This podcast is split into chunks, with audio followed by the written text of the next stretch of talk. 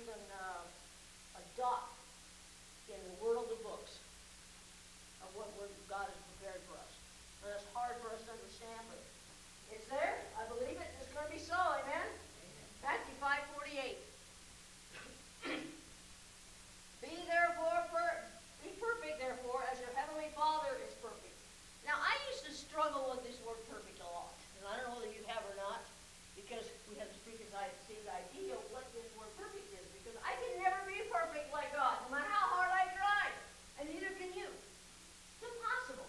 So I look at this word perfect and I think, oh man, I'm already messed up. And what we do sometimes when we read God's word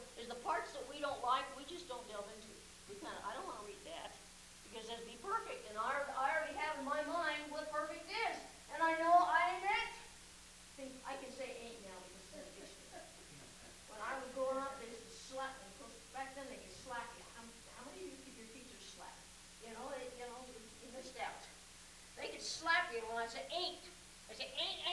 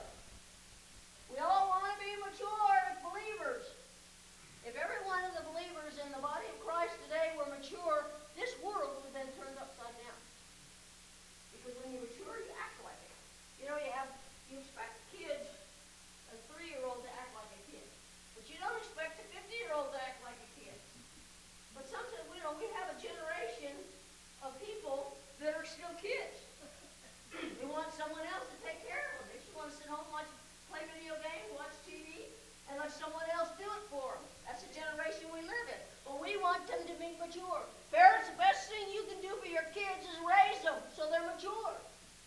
So they won't realize that mom and dad don't owe them a living. They have to make their own way in life. And if they didn't learn it, they're doing things wrong, it isn't your fault. We have a generation that thinks, well, if the kid turned out wrong, it's the parents' fault. No, it isn't. I can't make decisions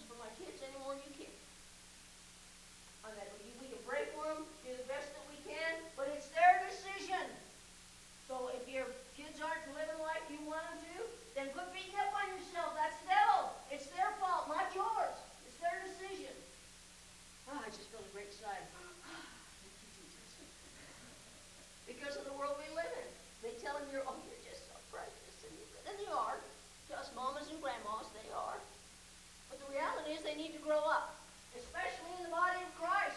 If we were mature Christians, the church would be different. We wouldn't be easily offended. I know back that Pastor didn't shake my hand this morning. They didn't call me. I missed one meeting. and Pastor didn't call me. If you're mature, it wouldn't bother you. Who cares? You're not serving me, you're serving God. Yeah. Amen? Hallelujah. So, so these verses don't mean sinless perfection think it is. See, I, I have a new nature, and it's perfect. My old nature isn't perfect. I'm always calling one Ned. That's my old nature. Ned's still in there somewhere.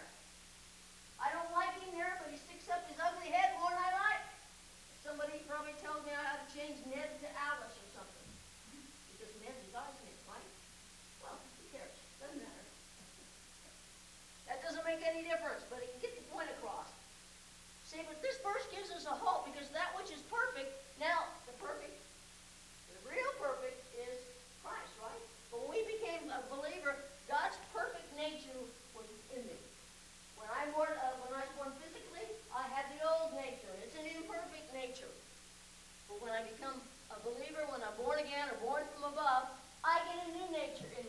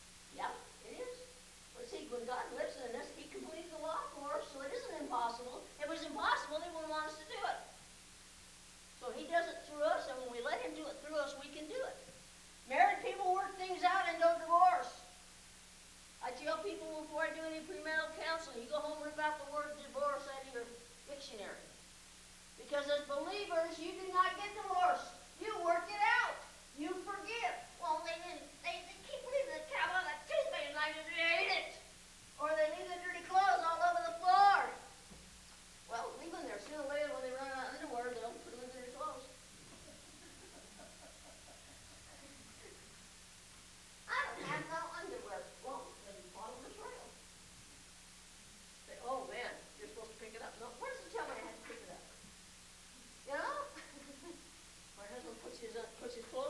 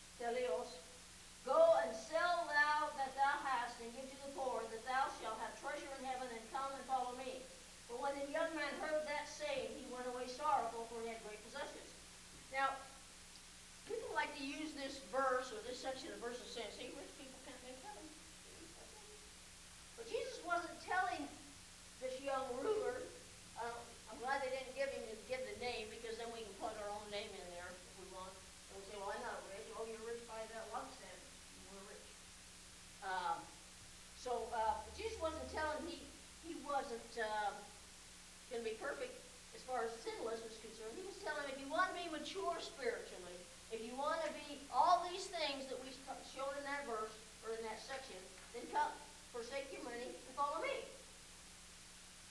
See, and then we go further on in the verses, Matthew 9, 23 and 26. Hopefully I put it on there. Yes. Sometimes I don't know. Then, then said Jesus unto his disciples, Verily I say unto you, that a rich man shall hardly enter into the kingdom of heaven. And again I say unto you, it is easier for a camel to go through the eye of a needle than for a rich man to enter into the kingdom of God. When his disciples heard it, they were exceedingly amazed, saying, Who then can be saved? But Jesus beheld them and said unto them, With men this is impossible, but with God all things are possible. There are a lot of rich believers because God can do the impossible. Amen? He saved me. That was impossible by man's standards. Nobody I went to school with, grew up with, believed, would have believed that I'd be here this morning doing this. At the bar? Yeah. Smoking in the corner? Yeah, that's me. so, uh, I'd be amazed because to God, or to man, it was impossible. God supersedes that. Now, but Jesus said this to this, this particular guy because he knew that the riches was his God. So you can't serve two masters. And the other, his God was his money, his wealth. That's where his confidence was, was in his money. And that's why God told him to say, you have to forsake it if you want to follow me. If you want to be a believer, you have to follow me and get rid of this thing that's hindering you. What's he asking us to give up? Is he interfering with our relationship with Christ? Is there something in your life that you've been hanging on to that God told you to get rid of because it's interfering? That's what he was, it was interfering with him, and that's why he went sorrowful, because he didn't want to be spiritually mature. He didn't want any of those things that Jesus was offering because it would cost him his wealth. He didn't want to do it. But see, when you come to God, you have to be willing to give up everything, no matter what it is. If you're trying to hang on to something, that's what it's going to cost you. That's the value you place on your salvation. There's all kinds of things that we hang on to. It could be a job, a car, a person. A lot of people are hanging on to people that they don't need to be hanging on to. They're interfering with your relationship with Christ. Are we willing to give them up? I remember I said that they use this for rich people, say they can't be saved. And to kind of justify us, see if I was rich. I'm not rich, that's why I have to be saved. If I was rich, I couldn't be saved. And I don't mean rich, rich. Wealthy. See, we kind of justify behavior, and that's where they think that the people in the church are supposed to be poor. Preachers are supposed to be poor. They're supposed to give it all up for God. They're supposed to be poor. Read chapter and verse. I believe that God would love everyone in here to be a millionaire. I believe that, that God would. But the problem is all of us can't handle it. It would interfere with our relationship with God, and that money would become our God. And the thing that dictates us and tells us how we're going to live. And gives, gives us power. I remember when I was younger, uh, up in Salt Lake, we had a had a family in the church. They were very wealthy. They lived in a big fancy house, and he had a epiphany, if you will, and he sold his house and went and moved into a house in Kearns, which was at that time not the best place to live. So you go from the east- east side where the rich people live, to down to the regular people, because he realized he was interfering with his relationship with God. And they had to do it because they had pride about whatever they're doing. I'm not telling you that that's what you need to do, but if it is, do it.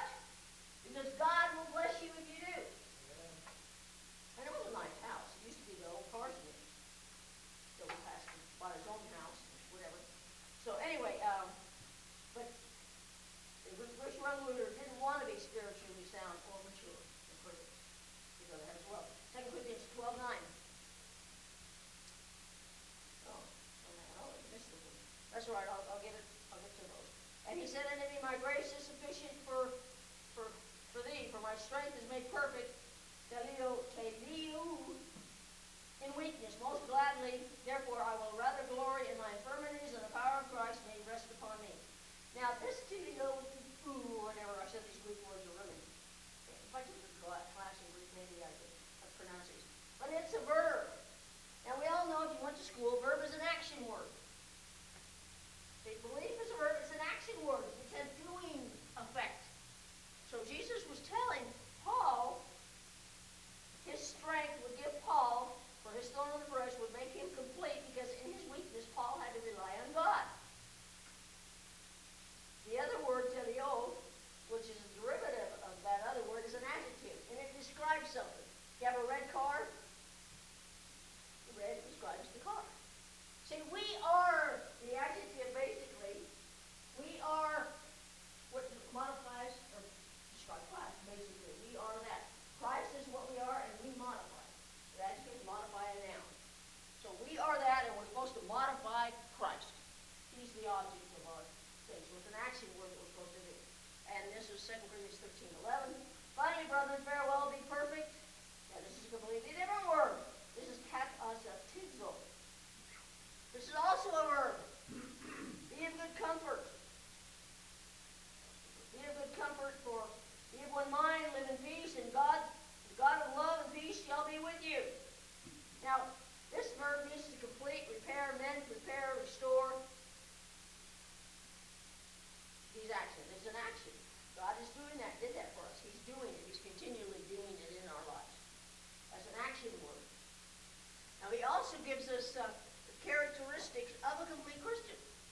Complete Christ, mature Christians will be comforted. If you're not comforted, you need to be controlled. Be a little more mature. Because usually most of the stuff we need to be comforted over is stuff we shouldn't be care about. You know, if you, if you have flat tire, we mourn over a flat tire, we gripe and moan and groan. God said if you're mature, you can be comforted. It wouldn't bother you that much. So that's how we can gauge our uh, maturity level by this stuff. Complete uh, mature Christians will be of one mind, like-minded. We would be in unity. We would all think the same things as a body of believers. We would all work together. We all have the same goals and purpose for this area. Complete mature Christians will live in peace with each other. Ooh, that's a big one. That's where you really test your maturity, isn't it? Somebody at church said something to me, and I denied it. I don't like it. I'm not talking to hear. Well, you might go a month and they won't even know it. They'll be sitting there uh, having a problem with it. But see, if we're like-minded and, and we're mature Christians, we'll live in peace with each other. It won't bother you if somebody didn't shake your hand. It won't bother you if the, if the pastor forgot to recognize you about something you did. It won't matter. You'll be at peace because the Prince of Peace will live inside you. And uh,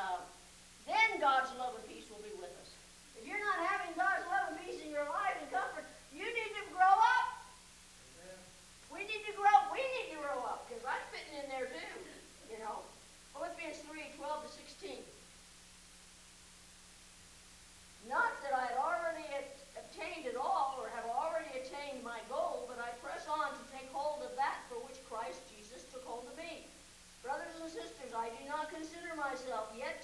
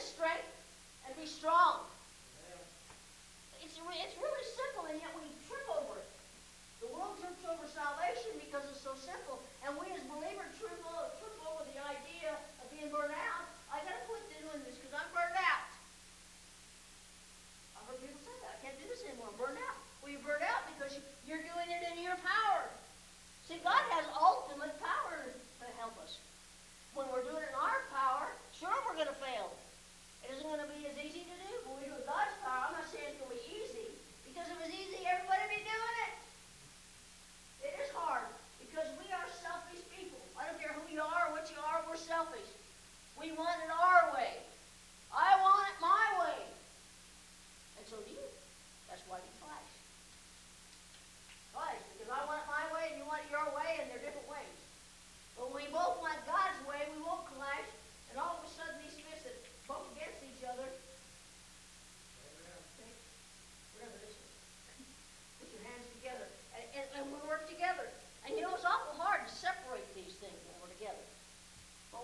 like this, hey, they can pull it apart. So we need to be, be together, and we do that to to uh, spend more time with God. Uh, let's see, James 1 4.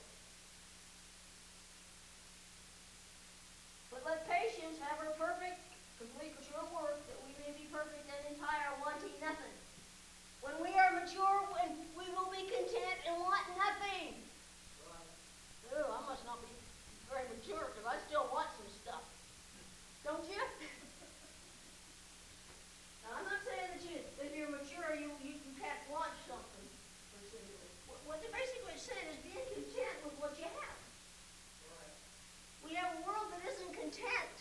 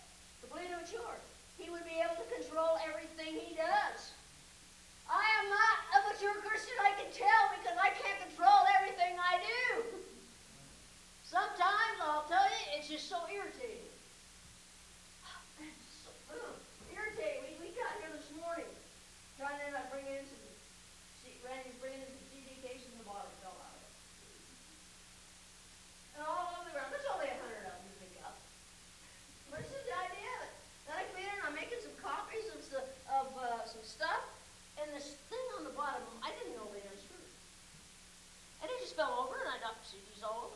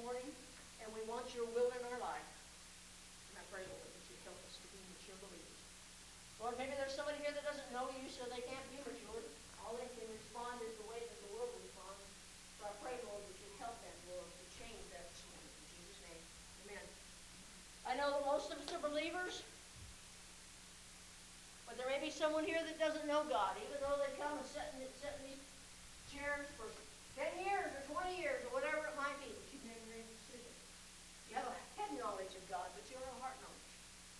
And the head knowledge isn't going to get you to heaven. Your, your place in heaven isn't sealed because of what you know about God. It's what you when you know Him. There's only one way to know it. And that's admit that you need Him. Admit that you're a sinner. Admit it convict our hearts so we can accept him as our Savior. Is everyone here this morning saying,